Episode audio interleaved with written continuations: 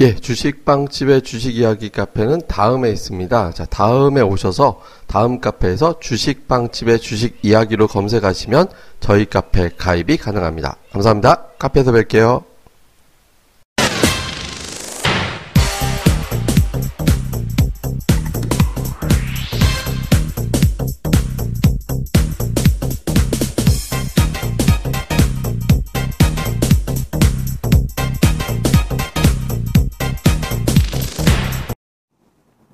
드시고 하려고요? 아니 빵을 먹는데 이걸 녹음을 아, 아, 우리가 주식빵집이라. 빵빵 먹으면서 해야죠. 네. 빵 먹으면서 네. 아, 배가 고파서 네. 어, 빵을 간식으로 먹고 있는데 이, 저기 황태자님이 녹음을 그냥 바로 어, 다음에는 해놨네요. 빵집에서 그냥 녹음을 우연히. 할까요? 얘기하는 것처럼 하면서. 그럼 자본이 아, 너무 주식빵집에서? 네. 아, 그것도 괜찮지, 라이브. 근데 주변에 이제 손님들 오픈 스튜디오. 자본이 네. 들어가니까. 아, 뭐 어쨌든 저 오늘 10일에 주식빵집의 주식 이야기가 맞나? 주식 이야기 주식빵집인가요? 주식빵집의 주식 이야기. 10일에 예 알겠습니다.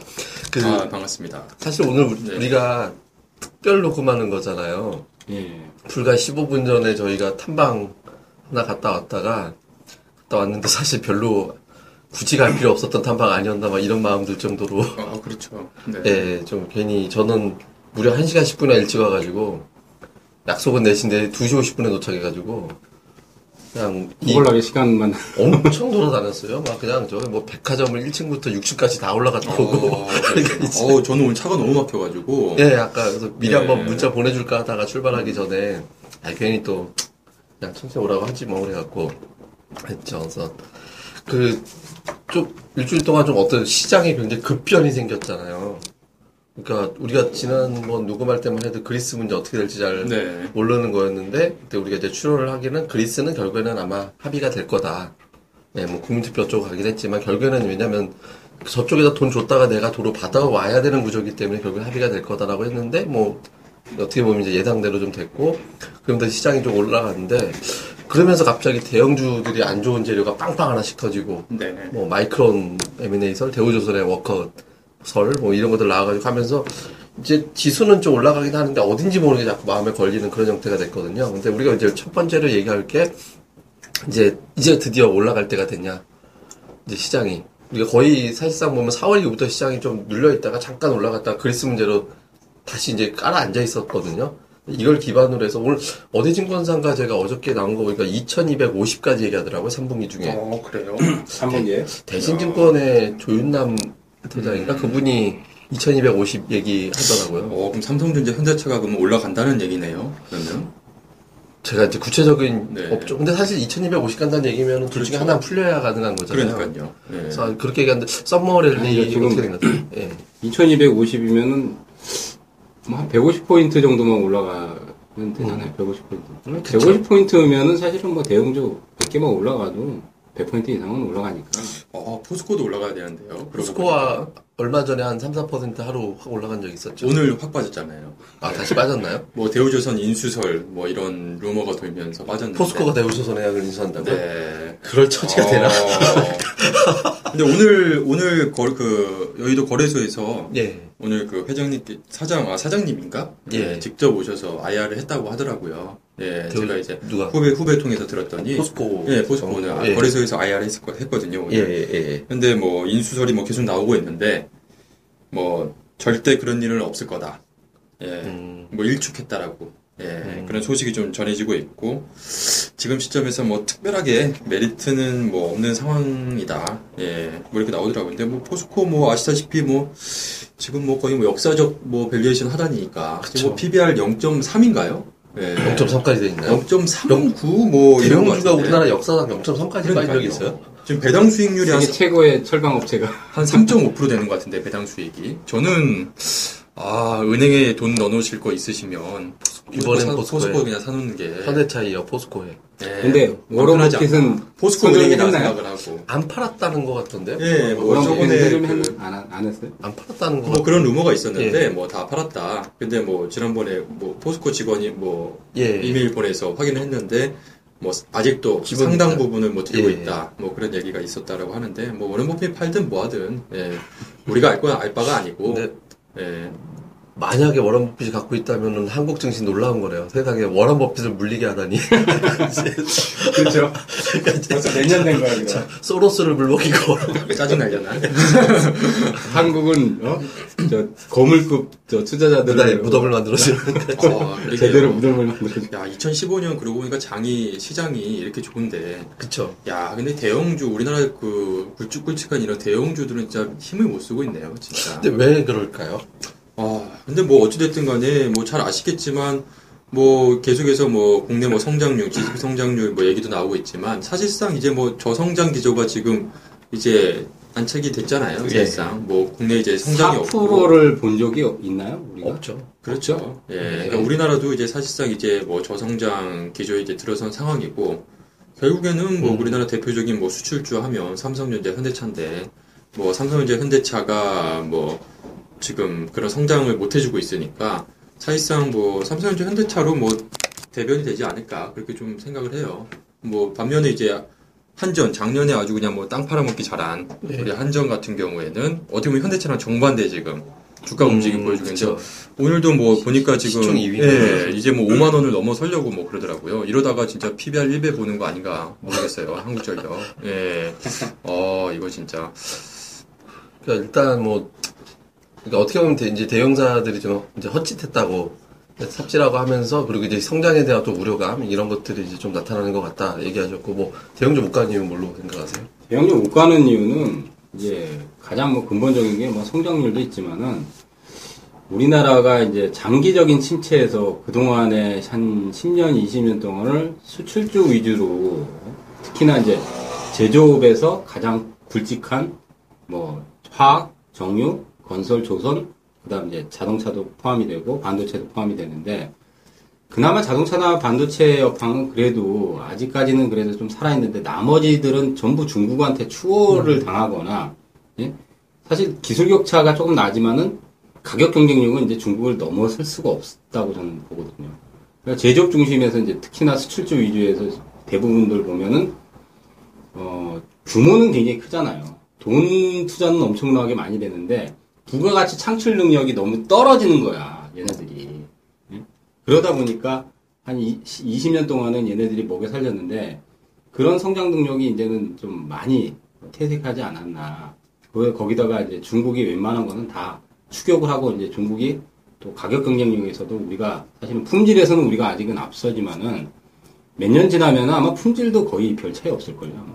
이제 앞으로 이제 몇 년 더 지나면은 기술 격차가 난 것들도 거의 뭐 조선 같은 경우는 중급 저기 선박들 같은 경우는 다 중국이 다 싹쓸이 한다 그러더라고요. 예. 뭐 LNG급이나 큰 대형 이제 어, 기술이 좀 많이 들어가는 어, 드릴십이라는 이런 어, 쪽은 우리나라가 거의 다 수주를 따오긴 하지만은 아마 몇 년 지나면은 그런 것들도 아마 뺏기지 않을까. 그러니까 우리나라가 이 성장 동력이 아직 어, 그동안 어, 한 10년, 20년 동안 성장 동력이 이제는 정체를 보이니까 어쩔 수 없는 그런 구조가 되는 것 같습니다. 그러니까 저는 비슷한 생각인데 그러니까 우리나라 기업들이 라이벌 대전에서 연이어 패한 것 같아요. 그러니까 예를 들어 삼성이다 그러면 이제 애플을 위협한다 했었는데 지금 판매량 가장 히트 메인 제품을 보면 판매량이 확실히 좀 딸리거든요. 그러니까 이제 이제. 예, 그러니까 이제 그런 어떤 밀리니까 굳이 삼성 살 필요는 없지 않을까 뭐 이런 생각할 거고 자동차 같은 경우는 지금 국산차 대비 외제차 점유율이 상당히 높아져 있잖아요. 그러니까 이런 것들에 대해서 부담을 하는데 문제는 뭐냐면 이런 거를 갖고 부담스럽게 하- 생각을 하고 파는 게 외국인이 아니라는 얘기죠. 그러니까 외국인 투자자들의 지분율을 보면 주가가 비- 고점일 때하고 지금하고 비교해보면 외국인 지분이 빠지지 않았어요. 기관이거든요. 그러니까 기관 투자자들이 이런 거에 외국인은 괜찮다는데 그러니까 우리나라 투자자들이 펀드 환매나 뭐다 하면서 이제 처음에 매도해야 되고 또 보니까 이런 경쟁력에도 밀리니까 명분도 만들어주고 하면서 기관 투자자들이 일종의 수익률 게임의 재미를 붙어버리고 투자하는 거에 대한 어떤 관심도가 그렇죠. 낮아지면서 대형주가 이제 좀 숨쉴 틈이 없어지는 그런 수급 구도가 만들어진 게 그렇죠. 어려워진 것 같아요. 그리고 가장 큰 게 제가 이제 제도권에 그러니까 예. 있는 입장에서 예. 이제 시장 어, 이 업종 관계자들이라든지 뭐 소위 말해서 우리 뭐 투자자들이 예. 보는 기관 투자자라고 하는 사람들이 있잖아요. 예. 그러니까 흔히 말하는 뭐 펀드 매니저라든지 예. 뭐 운용사라든지 자문사 아니면 예. 증권사 이런 뭐 prop trading에서 운용하는 예. 사람. 이런 사람들을 일컬어서 흔히들 뭐 기관 투자가라고 하는데 예. 근데 뭐 사실상 이거는 어쩔 수 없는 숙명인 것 같아요. 이 기관 투자자라고 하는 거는 예. 어떻게 보면 매니저라고 하는 거는 단기적인 실적을 회사에다가 음. 보여줘야지만이 그쵸. 한마디 말해서 살아남을 수가 있어요. 예. 내가 올해 시장이 코스피 지수가 뭐 2%를 올랐는데 내가 시장 그 수익률을 아웃퍼폼하지 않으면 그러면 이 회사는 나는 코스피 지수는 2% 올랐는데 음. 네, 이그 매니저는 수익을 2% 이상 못 내면 어느 회사가 다시 재고용을 하겠어요. 그리고 뭐 펀드 매니저 중에 사실상 뭐 우리나라에 뭐, 뭐 비정규직이 뭐 계속해서 많아지고 있습니다.만 음. 이 고임금 뭐 애널리스트라든지 매니저, 펀드 매니저 이런 사람들은 사실상 다 이제 계약직, 그러니까 소위 말해서 비정규직이잖아요. 예.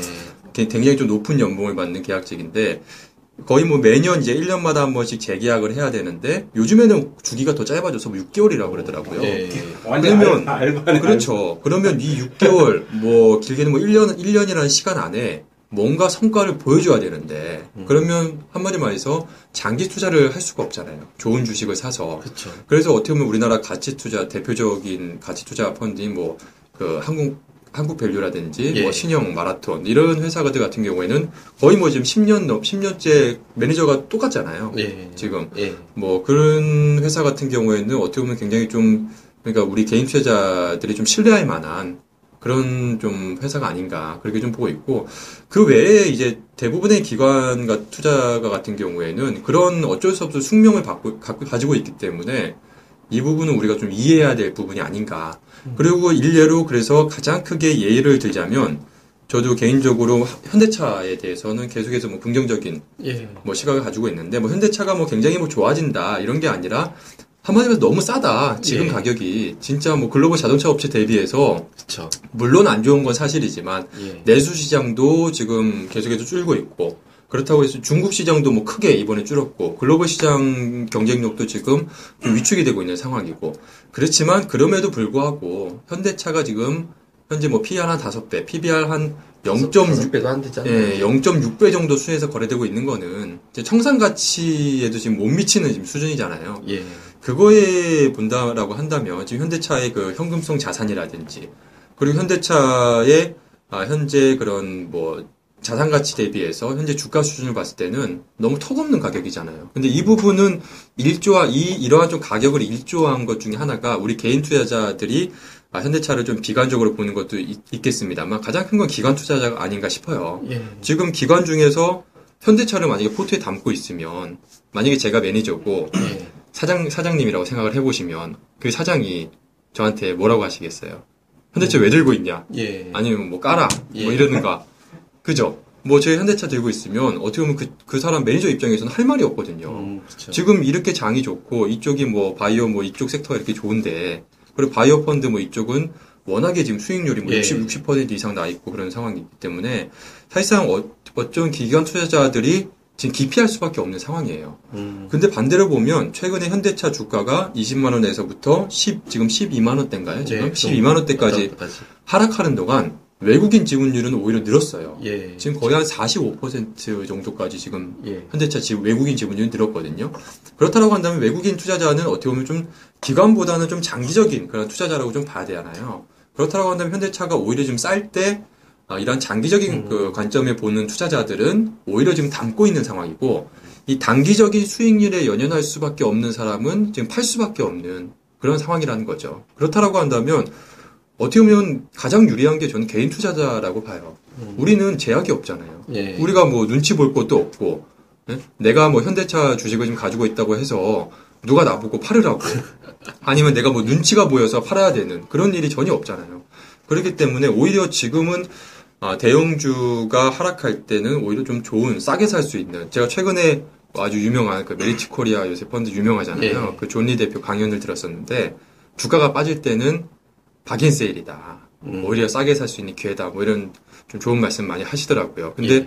지금 오히려 우리 개인 투자자들이 이 대형주들 같은 경우에는 굉장히 싼 주식들이 많아요. 뭐 은행주들 같은 경우, 오늘 은행주가 좀 많이 익스포저, 예. 대우조선 익스포저 때문에 좀 많이 빠졌는데, 은행, 은행주들도 대부분 뭐 PBR 0.5 0.5, 뭐뭐그 정도고, 배당을 거의 뭐 다 3%, 대부분의 은행주들이 3% 이상 배당을 주잖아요.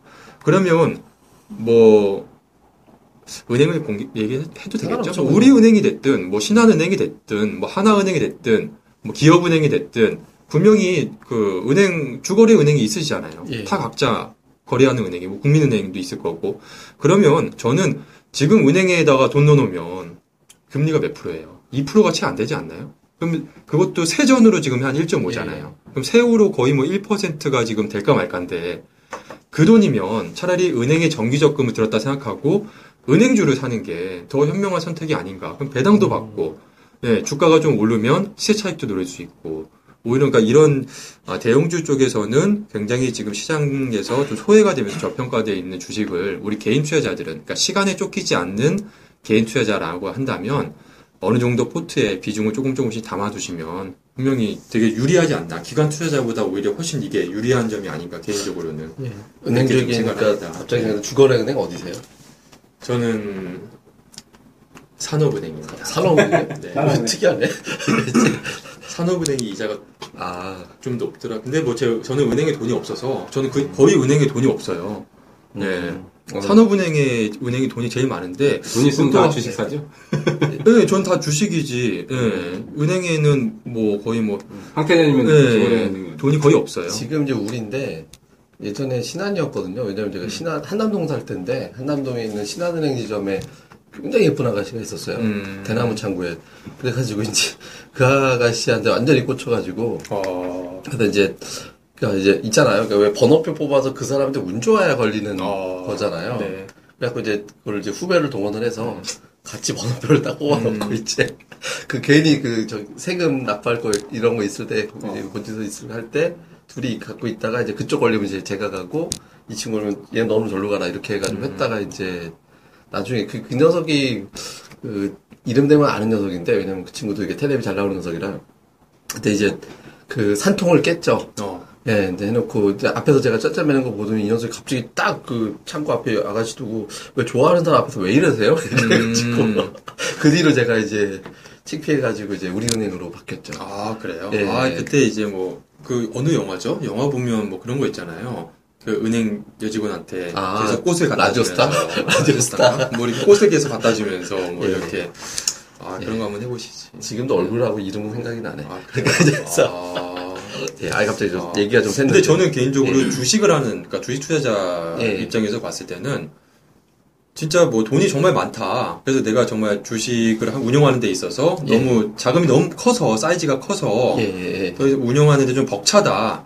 뭐 그러면 은행에다 넣을 수도 있고 뭐 그렇지만 사실상 그게 아니라면 그러니까 취미로 주식 투자를 하는 게 아니라 정말 주식 투자를 정말 업이다라고 생각을 하시고 아 업- 업은 아니더라도 어느 정도 주식 투자를 아, 내가 좀 중요하게 세- 신중하게 생각을 하고 만약에 좀 하시는 분이라면 은행에 돈 넣어놓는 거는 정말 그럼 차라리 주식을 하지 말지 음, 좀 바보 같은 거 아닌가.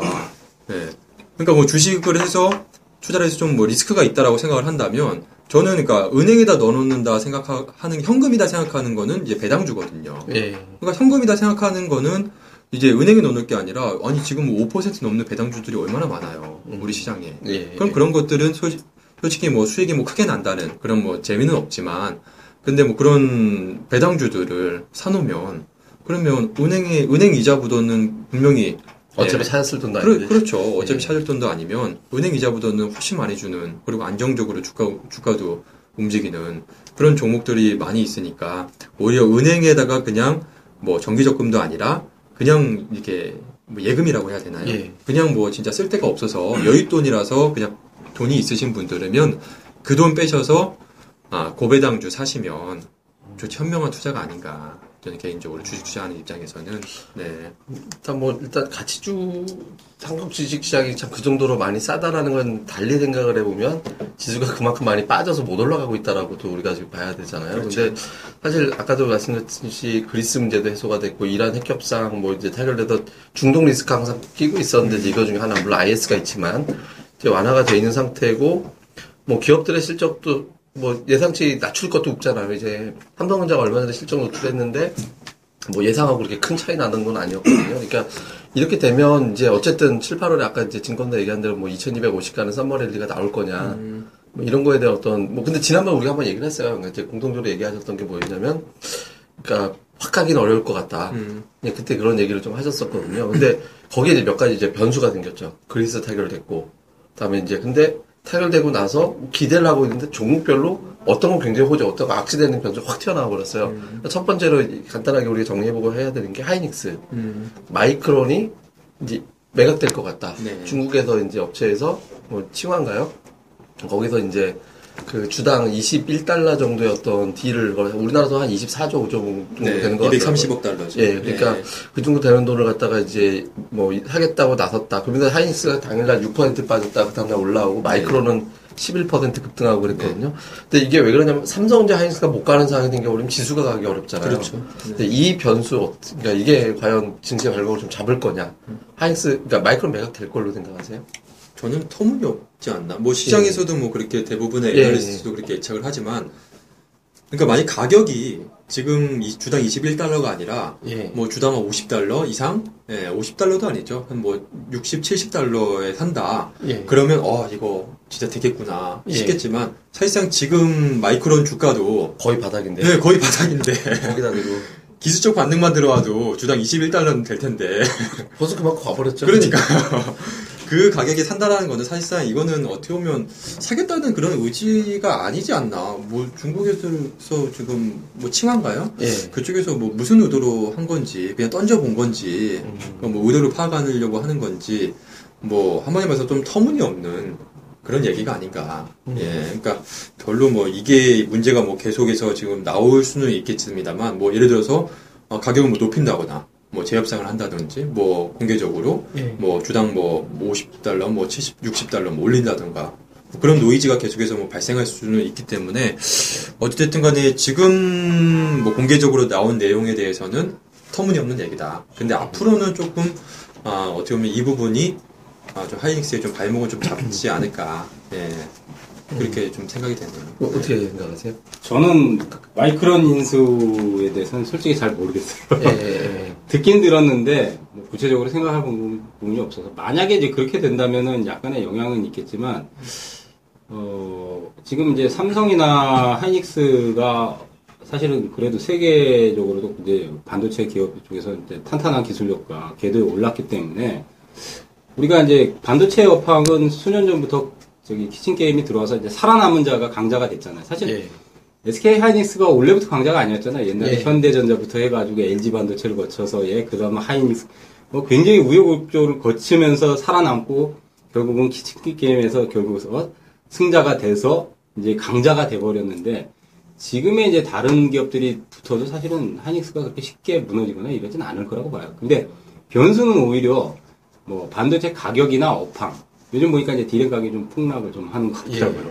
그래서 하반기나 내년에까지의 반도체 업황이나 가격, 예, 디램 가격이라든지 반도체 가격이 하락하는 그런 게 오히려 더 데미지가 크지 않을까. 그렇게 좀 생각을 해서 최근에는 반도체 가격이 좀 하락하는 어, 그런 부분이 있기 때문에 하반기나 이제 내년까지 본다면 실적이 좀 약간 좀 저조하게 나올 수도 있기 때문에 그게 좀 우려스럽다고 생각이 돼요. 뭐 저는 아예 제로, 아예, 아예 말로 제로라고 보는데요. 근데 아, 그- 그래요? 그럴 수밖에 없는 걸 생각을 해보면 메모리 이게 제대로 된 큰 메모리 업체 지금 세 개밖에 없잖아요. 그렇죠. 한국에 두 개, 그다음에 미국에 하나인데 마이크론이 중국에서 넘어가면 동북아가 다 갖게 되잖아요. 네. 그러면 이 패권 자체가 동- 아시아권에서 다 갖게 되는 걸 미국은 어려울 거예요. 왜냐하면 이렇게 되면 실질적으로 거기에 들어 넣는 업체가 그걸 공급 받아가지고 제품을 만들어야 되는 게 뭐냐면 애플이거든요. 그러니까 애플의 어떤 힘까지도 빼갈 수 있는 그런 상황이 되기 때문에 이제 미국에서 내주지 않을 것 같고요. 그다음에 미국에서 생산되는 핵심 전자제품이라든가 아니면 공공기관에서 들어가는 어떤 그 제, 제품에서 어떤 그 소, 거기에 들어가는 반도체도 마이크론이 담당을 하거든요. 네. 이걸 갖다가 만약에 나간다 그럼 미국 입장에서는 이 부분에 대해서도 심각하게 도전을 받는 상황이 생기게 되거든요. 그러니까 그런 부분에서 좀 어렵게 될 것 같아요. 그리고 예, 그러니까 이 반도체 산업 같은 경우는 미국에서 그냥 니네 기업들 마음대로 해라 할 수 있는 산업이 아니라 결정을 해다 그러면 이거는 사가 이렇게 결정을 해줘야 되는 건데 미국 정부에서 이걸 허락할 가능성은 아무리 비싸게 불러도 없을 거다. 돈 찍어서 그냥 니들이 차라리 치마를 사. 뭐 예전에 이제 뭐 뭐 그런 날 오히려 역으로 그렇게 될 수는 있어도 이거는 애초다 차라리 하이닉스 사 가는 게 현실적이겠죠. 외국인 지분이 52%니까 적당하게 외국인 지분 많이 갖고 있는 쪽하고 딜을 해가지고 하이닉스를 그냥 해서 이제 뭐 경영권을 갖다가 참여를 한다든가 이런 게 현실적이지 마이크로는 차라리 마이크로의 다른 회사를 사고 있었잖아요. 음. 예, 그러니까 예전에 하이닉스를 살려고 했었고 LP다 샀고 뭐 했었고 그러니까 마이크론이 매각될 가능성은 아예 제로 상태고 그것 때문에 하이닉스가 빠진다면 그거는 무조건 기회다. 라고 저는 이제 보고 있는 거죠. 그러니까 실제로 저는 그때 되게 실망했던 게 연기금이 엄청나게 손절하더라고요. 이게 연기금 이상 뉴스 뜨면 일단 매도해요. 그러니까 대우조선해양 뉴스 뜨니까 막 연기금에서 뭐 어마어마하게 손들매 내놓고 했잖아요. 네. 그러니까 이번 주 보니까 연기금이 5일 연속 순매도더라고요. 전체 그냥 예, 포지션 예, 자체가. 예, 예. 도대체 왜 연기금 아니 사도 시원치 않을 판인데 지수가 연중 최저점은 사실 올해는 1,900포인트가 최저점이지만 실제 이제 상반기에 최저점이 2,000인데 예. 2,000이 살짝 내려갔었잖아요. 그때 잠깐 2,000 샀죠. 어 어떻게 2,000에서 손절매를 하고 있냐고. 근데 참 도대체. 연기금도 저는 개인적으로 연기금 운용자 같은 경우에는 예. 우리가 진짜 뭐 국민 투표를 한다든가 음. 다 저희 돈이 들어가는 거잖아요. 아, 그쵸, 연금에. 예. 네. 저도 어제 집에 가니까 이제 나왔더라고요. 국민연금 그 통지서가 예. 집에 있더라고 마침. 예. 통지는 잘 날려. 예. 봤더니 이제 뭐 379개월인가요? 예. 제가 그래도 370, 아, 379개월을 제가 납입을 했다는 게 아니라 379개월을 납입했을 시에 이제 향후에 아, 65세 이후에 예상 금액이 나오더라고요. 그래서 뭐한 60, 65만 원인가요? 네, 네. 그러니까 지금부터 계속 이제 60세까지 냈을 경우에. 예. 어, 날로 아, 근데 뭐, 뭐 비교 표도 이렇게 나오고 뭐, 뭐 캐나다라든지 뭐 다른 나라와 뭐 연기금 뭐 비교를 했을 때 우리의 연기금 수익률이 좋다. 뭐 이렇게 뭐 나오고 뭐 수익률 나오고 뭐 하더라고요. 문제는 네. 그때까지 부어서 연기금이 남아 있, 그렇죠. 있으니까 근데 가장. 큰 게 연기금에 대해서 뭐 저희가 여기서 얘기할 뭐 그런 뭐 거는 네. 아니지만 개인적인 제 개인적인 생각으로는 이 연기금 운용자 같은 경우에도 아, 정말 뭐 국가에서 어떻게 보면 이거를 정말 예. 대외적인 뭐 검증을 뭐 청문회 같은 거라든지 이런 검증을 거쳐서 어쨌든 국민의 돈으로 이제 운영을 하는 건데 예. 장기적인 안목에서 정말 좋은 회사를 주식을 사고 장기적인 투자를 할 수 있게끔 그렇게 좀 제도적으로 좀 마련을 하면 좋지 않을까. 왜냐면 연기금 운용자들도 사실상 마찬가지잖아요. 예. 단기적인 성과를 보여줘야지만이 그 연기금 운용자들도 계속해서 재계약을 할 수가 있고 그리고 계속해서 운용을 할 수가 있으니까 예를 들어서 진짜 뭐 손실이 조금 난다던가 아니면 이렇게 업황이 좀 안 좋다든가 그러면 아무리 싸다 하더- 하더라도 사실상 좋은 쪽으로 갈 수밖에 없잖아요 자금을 그러니까 단기적인 좀 그러한 좀 관점에서 접근할 수밖에 없으니까 그참 어떻게 보면 구- 우리가 또 국민연금 뭐 국민연금 맨날 어떻게 보면 좀 욕하기도 하면서 참 국민연금 뭐 주식 못한다 네. 이런 얘기 많이 하잖아요 근데 그 사람들 좀 어쩔 수 없는 자기의 좀 능력을 쉽분 발휘하지 못하는 그런 환경에 좀 처해 있지 않나.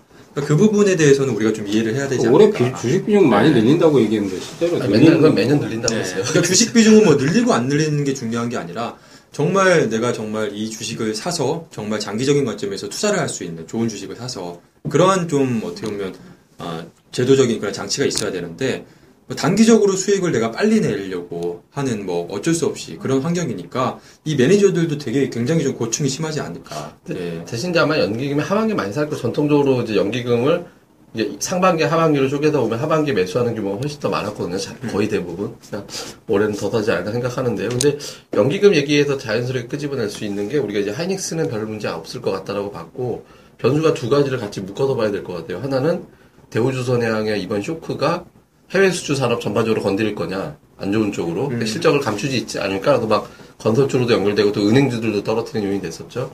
그런데 반면에 건설주는 이란 호재가 나왔잖아요. 근데 오늘 이제 뭐 예. 대림 산업이 장중 12% 예, 그러니까 현대건설 막 14% 올라갔죠. 예, 막 뭐, 뭐 오늘 다, 근데- 근데 오해 다 빌려버려. 근데 그게 이제 뭐냐면 이 대우조선해양의 어떤 흐름이 이 건설주까지 밟아버리면서 결국은 해외 수주 산업은 실적 깔 때까지 못 믿어 이래버려도 이제 아예 그냥 못 가는 형태가 될 거냐 뭐 어떻게 생각하세요? 뭐 해외발 수주는 제 생각에는 음, 우리나라의 그 특히 이제 메이저급들 메이저급들은 중동 쪽이 좀 플랜트 쪽이 가- 굉장히 강점이었는데 예. 작년부터 원유가가 폭락하면서 수주가 아주 급감을 해버렸거든요. 그러니까 사실 뭐 미국이나 유럽 쪽보다는 어? 어, 아시아권이나 아니면 중동 쪽에 사실 수주가 대부분 많이 차지했단 말이에요. 그다음 이제 중국도 있고. 예. 근데 거기서 너무 damage가 크게 나다 보니까 실제로 국내에서는 뭐 특히 뭐 건설업체들 같은 경우는 부동산 정책이 작년부터 강력하게 드라이브가 들어왔기 때문에 주택 경기는 굉장히 좀 많이 풀린 것 같아요. 실제 부동산 시장도 좀. 어? 근데 수도권은 뭐 아파트 같은 경우 거의 미분양도 없고. 근데 해외 쪽의 플랜트는 아직 도 아직도 제가 보기에는 그다지 썩 그렇게 탐탁치 않다, 좋지 않다 이렇게 업황이 보- 보이거든요. 그래서 당분간은 그 대형 메이저 쪽은 계속적으로 발목을 잡을 것 같은 그런 생각이 들어요. 오히려 중소형주 건설사들은 해외 쪽 플랜트라든지 해외 쪽 수주가 별로 없잖아요. 국내에서만 머문다니까 오히려 수혜 실제적으로 수혜를 받는 건 오히려 그쪽이 되지 않을까. 그리고 또 한 가지 이번 주 보면은 건자재가 엄청 네. 터졌어요. 예. 건자재들이 실제 부동산 정책에 수혜해 주는데 그러니까 투자자들이 이렇게 생각하더라고요. 제 회원분들 중에서도 실제 작년부터 부동산 정책이 굉장히 강하게 들어왔기 때문에 증시격언에 정부의 정책과 맞서지 말라는 얘기가 있어요. 그러니까 정부가 밀어붙이는 건 무조건 주가에 영향을 가서 주가 무조건 올라가요. 근데 건설 경기가 풀리긴 풀렸는데 건설주보다는 오히려 건자재 쪽이나 시멘트라든지 어, 건축 자재라든지 가구나 이런 쪽이 오히려 실적이 팍팍 늘어나고 실제 주가가 폭발적으로 그쪽으로 시세가 몰- 몰이가 되고 대형 건설사들은 오히려 주가는 빠져요 실제 상반기에 내리막길을 치고 있거든요. 그러니까 이란 호재가 나오고 중동발 수주 호재가 나와도 실제로는 시장에서는 그렇게 영향력을 단발성은 주지만 단발성을 주고 나서 다 다시 원위치해 버리는. 아마 이런 이런 구조라면은 올해 하반기에도 별로 그렇게 기대할 건 없을 것 같습니다. 쉽지 않을 것 같다. 예. 그래요. 저는 뭐 건, 제 하반기는 좀 이제 우리가 주목해야 될 게 건설 건자재가 아닌가. 예. 제 지난번에도 바이오 제약 이제 약간 이제 뭐 예. 그 다음으로 이제 과연 뭐가 될 것이냐 예, 예, 예. 얘기를 하면서 모바일 게임이랑 이제 건자재 예. 관련해서 얘기를 했었는데 어찌됐든 간에 지금 건설 건자재는 우리가 가장 지금 핵심 포인트로 지금 이제 봐야 되지 않을까 개인적으로 생각을 하고 있어요. 저도 뭐 건설주는 제가 개인적으로 없지만 건자재 주들은 요즘에 계속해서 조금 담아가고 예. 있는 그런 좀 상황인데 건자재 세더라고요, 근데 진짜. 시멘트 건자재는 시멘트 뭐- 빌트인 타. 그러니까 사실상 건자재는 뭐 좋을 수밖에 없는 게 뭐 이미 뭐 실적이 지금 이제 2분기 실적이 아직 안 나왔지만 뻔하니까. 지금 뭐 2분기 실적은 사실상 뭐 뻔한 거고 예. 굉장히 뭐 좋, 좋을 거고 뭐 시멘트 같은 경우에는 어떻게 보면 지금 사상 뭐 최대 예. 호황을 지금 맞이하고 있는 상황이니까 한세대면 한 달 전인가 그 우리가 얘기할 때 시멘트 인상 가격 인상 예. 그 그러니까 뭐. 지금 뭐 성신양회부터 해서 뭐 지금 쌍용양회, 네, 쌍용이 뭐뭐 다- 현대 시멘트 뭐 네, 동양도는 뭐 동양 예, 시멘트. 뭐 상- 상당히 뭐 강하고 시멘트 기업까지도. 근데 항상 봤을 때 레미콘 뭐 그 시멘트 업체가 어떻게 보면 건자재의 좀 그 바로미터라고 해야 예, 되나요? 그렇죠. 뭐 앞에서 이제 끌어주는 예, 그러니까 예. 가장 먼저 민감하게 반응을 하잖아요. 예. 뭐잘 아시다시피 뭐 건설 이제 한다라고 하면 제일 먼저 이제 투입되는 게 이제 시멘트가 있어야 뭐 이제 뭘 짓든지 하니까 예. 어쩌면 1차적으로 얘네가 수혜를 받았다라고 한다면 그 다음에는 이제 건자재 뭐 이제 목재 합판 뭐 예, 이런 그런 것들. 것들이 이제 뭐 수혜를 받을 수밖에 없고 지금 제일 큰 거는 뭐 건자재 쪽 같은 경우에는 분양 시장도 지금 워낙에 좋고 지금 뭐 아마 재개발도 또 뭐 서울 네, 강남권은 또 몸으로 뭐 체감을 하실 수. 있으시, 있으실 거예요 아마 들으시는 분들도 분양 시장도 워낙에 좋고 그 제일 큰 거는 전월세 시장이 예. 굉장히 좋아요. 예, 안 거래량이 되죠, 그거 사실은. 예, 좋다라고 할 수는 없지만 그러니까 전년 예. 대비해서 굉장히 뭐 증가를 했죠. 예. 예. 예. 그러니까 전월세 시장이 뭐 크게 증가를 한 거 아닌데 보니까 상반기에 한 2.7% 정도 증가를 예. 했더라고요. 근데 이제 전세는 좀 줄고 예. 이제 월세가 좀 많이 늘었더라고요. 그렇죠. 요즘에 이제 뭐 반전세니 뭐 전세 뭐 품귀 현상이 좀 예. 나타나잖아요. 그러니까 월세 시장이 많이 지금 뭐 늘어났기 때문에 그렇게 보면 우리가 어떻게 보면 투자 컨셉 간단하게 예. 정할 수 있잖아요. 그러면 월세가 늘어난다. 그러면 요즘에 뭐 언론이나 뭐 전세가 지금 품기고 전세가 없다 대란이라는데 월- 주인 집주인들이 다 월세로 돌리고 있다. 뭐 이렇게 얘기가 나오는데 아, 그럼 월세가 많이 늘게 되면 좋은 게 뭐냐? 그러면 가장 뭐 여러 가지가 뭐 있겠습니다만 가장 심플하게 가장 먼저 와닿는 게 우리가 집주인 같은 경우에 보통 월세가 월세 놓게 되면 전세와는 좀 약간 틀린 점이 월세 같은 경우에는 장판이라든지 도배는 집주인이 해주는 예. 약간 그런 그게 안에 부수적인 네. 요소는 다 집주인이 그렇죠. 해줘야 이거 해줄게 대신에 월세로 돌려라. 뭐 이런 딜을 많이 하잖아요. 집주인들이. 예, 예. 그러면 결국에는 도배 장판 이쪽 수요가 늘어날 수밖에 없고 그래서 요즘에 뭐 LG 하우시스라든지 뭐 KCC 이런 뭐 장판 도 그 관련 바닥재 관련한 종목들 같은 경우에는 뭐 주가가 반영을 하고 있는 거고 아, 미래에 대한 좀 수요에 대한 부분을 반영을 하고 있지만 이미 상반기에도 좋았고 앞으로 월세는 계속해서 늘어날 거가 이제 이제 늘어날 것 같고요. 건 부수적으로 이제 한솔 홈데코라든지 그렇죠. 이제 마루 근데 가장 이제 거기서 우리가 또 핵심으로 봐야 될 거는 지금 LG 하우시스, KCC 비롯해서 한솔 홈테코 뭐 굉장히 좀 많은 업체들이 좀 난립해 있어요. 예. 그러니까 그만큼 이제 경쟁이 좀 심해졌다라는 거죠. 그러니까 시장의 경쟁은 좀 치열한 상황이고 수요는 늘지만 경쟁은 치열하기 때문에 그 중에서 결국에는 아, 좀 한마디로 격차가 좀 나지 않을까. 예, 예. 결국엔 거기서 대장주로 봐야 메이저야 뭐 되는데 KCC하고 뭐 LG 그렇죠. KCC랑 뭐 LG 하우시스가 뭐 좋을 거고 이제 중소형사들 중에서는 굉장히 많잖아요. 뭐 한솔홈테크도 있고 뭐 여러 뭐 또 진양화학도 있고 예. 뭐 엄청 많은데 그런 회사들 같은 경우에는 우리가 좀 옥석 가리기를 잘하면 굉장히 높은 퍼포먼스를 보여줄 수 있는 건자재주는 분명히 있지 않을까. 근데 전반적으로 봤을 때는 어쨌든 좀 수요가 폭발적으로 늘고 있으니까 뭐 그러니까 대부분 다 좋을 거예요 주가 흐름은. 근데 이제 어, 어떤 종목이 더 많이 갈 것이냐. 그, 그에 대한 부분이지. 그러니까 건자재 쪽은 그런 컨셉으로 하나 하나씩, 그러니까 뭐 이거는 제가 월세를 일예로 드려- 드렸던 거고, 그런 컨셉을 뭐 우리가 한샘이 올라갔던 예. 컨셉으로 봤듯이, 그러니까 그런 컨셉으로 하나하나씩 접근하면 좋지 않을까. 좀 그렇게 보고, 그래서 저는 건자재는 아, 지금 무조건 탑픽으로 지금 하반기를 좀 봐야 되지 않을까. 강세가 네, 그리고 이제 바이오 제약, 만약에 이쪽이 과연 뭐 진짜 꺾일지 어떻게 될지는 모르겠지만, 만약에 꺾인다고 하면 결국엔 대안이 없잖아요. 예. 그럼 결국에는 시장에 지금 예탁금은 많고, 시장의 유동성은 많은 상황이기 때문에, 결국에는 가장 대안으로 1순위가 될 수 있는 거는 건자재. 저는 그쪽이 아닌가. 그렇게 보고 있고, 대형 건설사 같은 경우에는 어쨌든 이번에 이란이 예. 이제 핵협상이 타결돼, 타결됐으니까, 이게 어떻게 보면 이제, 이란 이제 재건에 이제 나설 거 아니에요? 그러면 우리나라가 뭐 기사나 이런 데서 보시면 아시겠지만 과거에 이란에 네. 우리가 수주액이 거의 한, 뭐한 6위권 뭐 이 정도 됐으니까 결국에 뭐 GS건설 과거 이란이 많이 수주를 했던 대림산업 현대건설 이들 뭐 주가는 앞으로 좀 그런 기대감에 의해서라도 좀 좋지 않을까. 네. 저도 뭐 간단하게 정리하고 이제 마무리해야 될 것 같아서 건설주 잠깐만 제 생각을 얘기를 하면, 그러니까 그 건설주가 2, 4, 1, 2, 3, 4 때 좋았어요. 그러니까 굉장히 강했거든요. 근데 그때 뭐 우리나라 건설 시장 좋다라는 점, 그다음에 이제 정부의 정책 계속 뒷받침이 된다라는 것들, 뭐 이런 것들, 유가가 바닥을 친 것 같다라는 기대감들, 뭐 이런 거 어우러져가지고 물론 이제 종목별로 좀 차별화는 심했지만 상당히 강하게 올라갔거든요. 근데 저는 그러고 나서 그냥 쉰 거지 끝난 건 아니라고 생각을 해요. 특히 이란 핵협상 타결돼가지고 여기 나오면서 포인트가 몇 개가 요소가 생겼는데 첫 번째는 이란이 이제 지금 산유량 그리고 점유율을 높이겠다는 얘기를 했거든요. 무슨 얘기 많이 캐내겠다는 얘기예요. 많이 캐내서 많이 팔겠다. 그럼 그 캐내는 어떤 설비라든가 이런 걸 하고 실어 날리는 거 이거 다 수주 발주해야 되잖아요. 그러니까 이란이 그러니까 그것 때문에 해야 되고 또 사우디는 그 점유율을 빼앗기지 않아야 되니까 또 사우디는 사우디대로 해야 되거든요. 근데 이런 것들이 있는 상황에서 또 뭐가 나왔냐면 쉐일이 안 죽었대요. 음.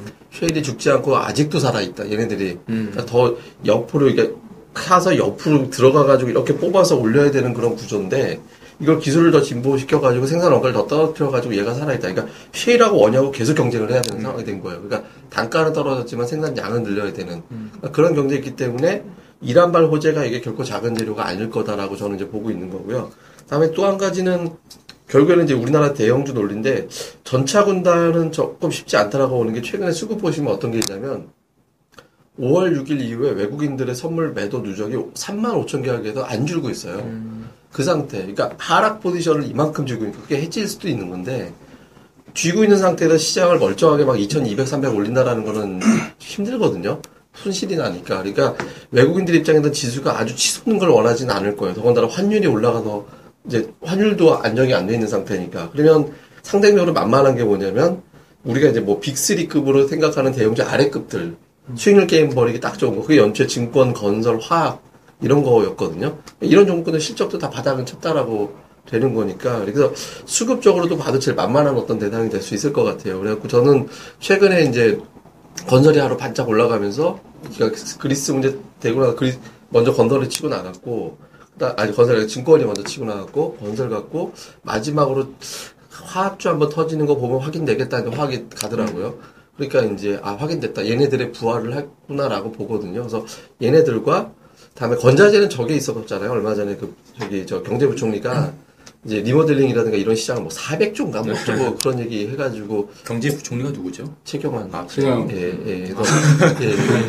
그러니까 그게 아마 이제 이슈가 됐던 것도 더해져가지고 올라갔는데, 그러니까 이거는 어쩔 수 없는 게 신도시 안 짓는다고 했는데 이제 내년 이후에는 이제 아파트 새로 짓는 아파트가 이제 떨어지기 시작하니까 헌집 고쳐서 새 집으로 바꾸려면 계속 건자재 쪽 수요는 늘어날 수밖에 없잖아요. 그러니까 건자재는 굉장히 길게 갈 것 같고, 다음에 건설은 이번 타이밍에 또 한 사이클 정도 걸리는 거 정도는 터지지 않을까. 그러니까요. 저도 예. 경제부총리가 누군지는 잘 모르지만 뭐 이번에 당분간은 계속 하실 것 같더라고요. 예.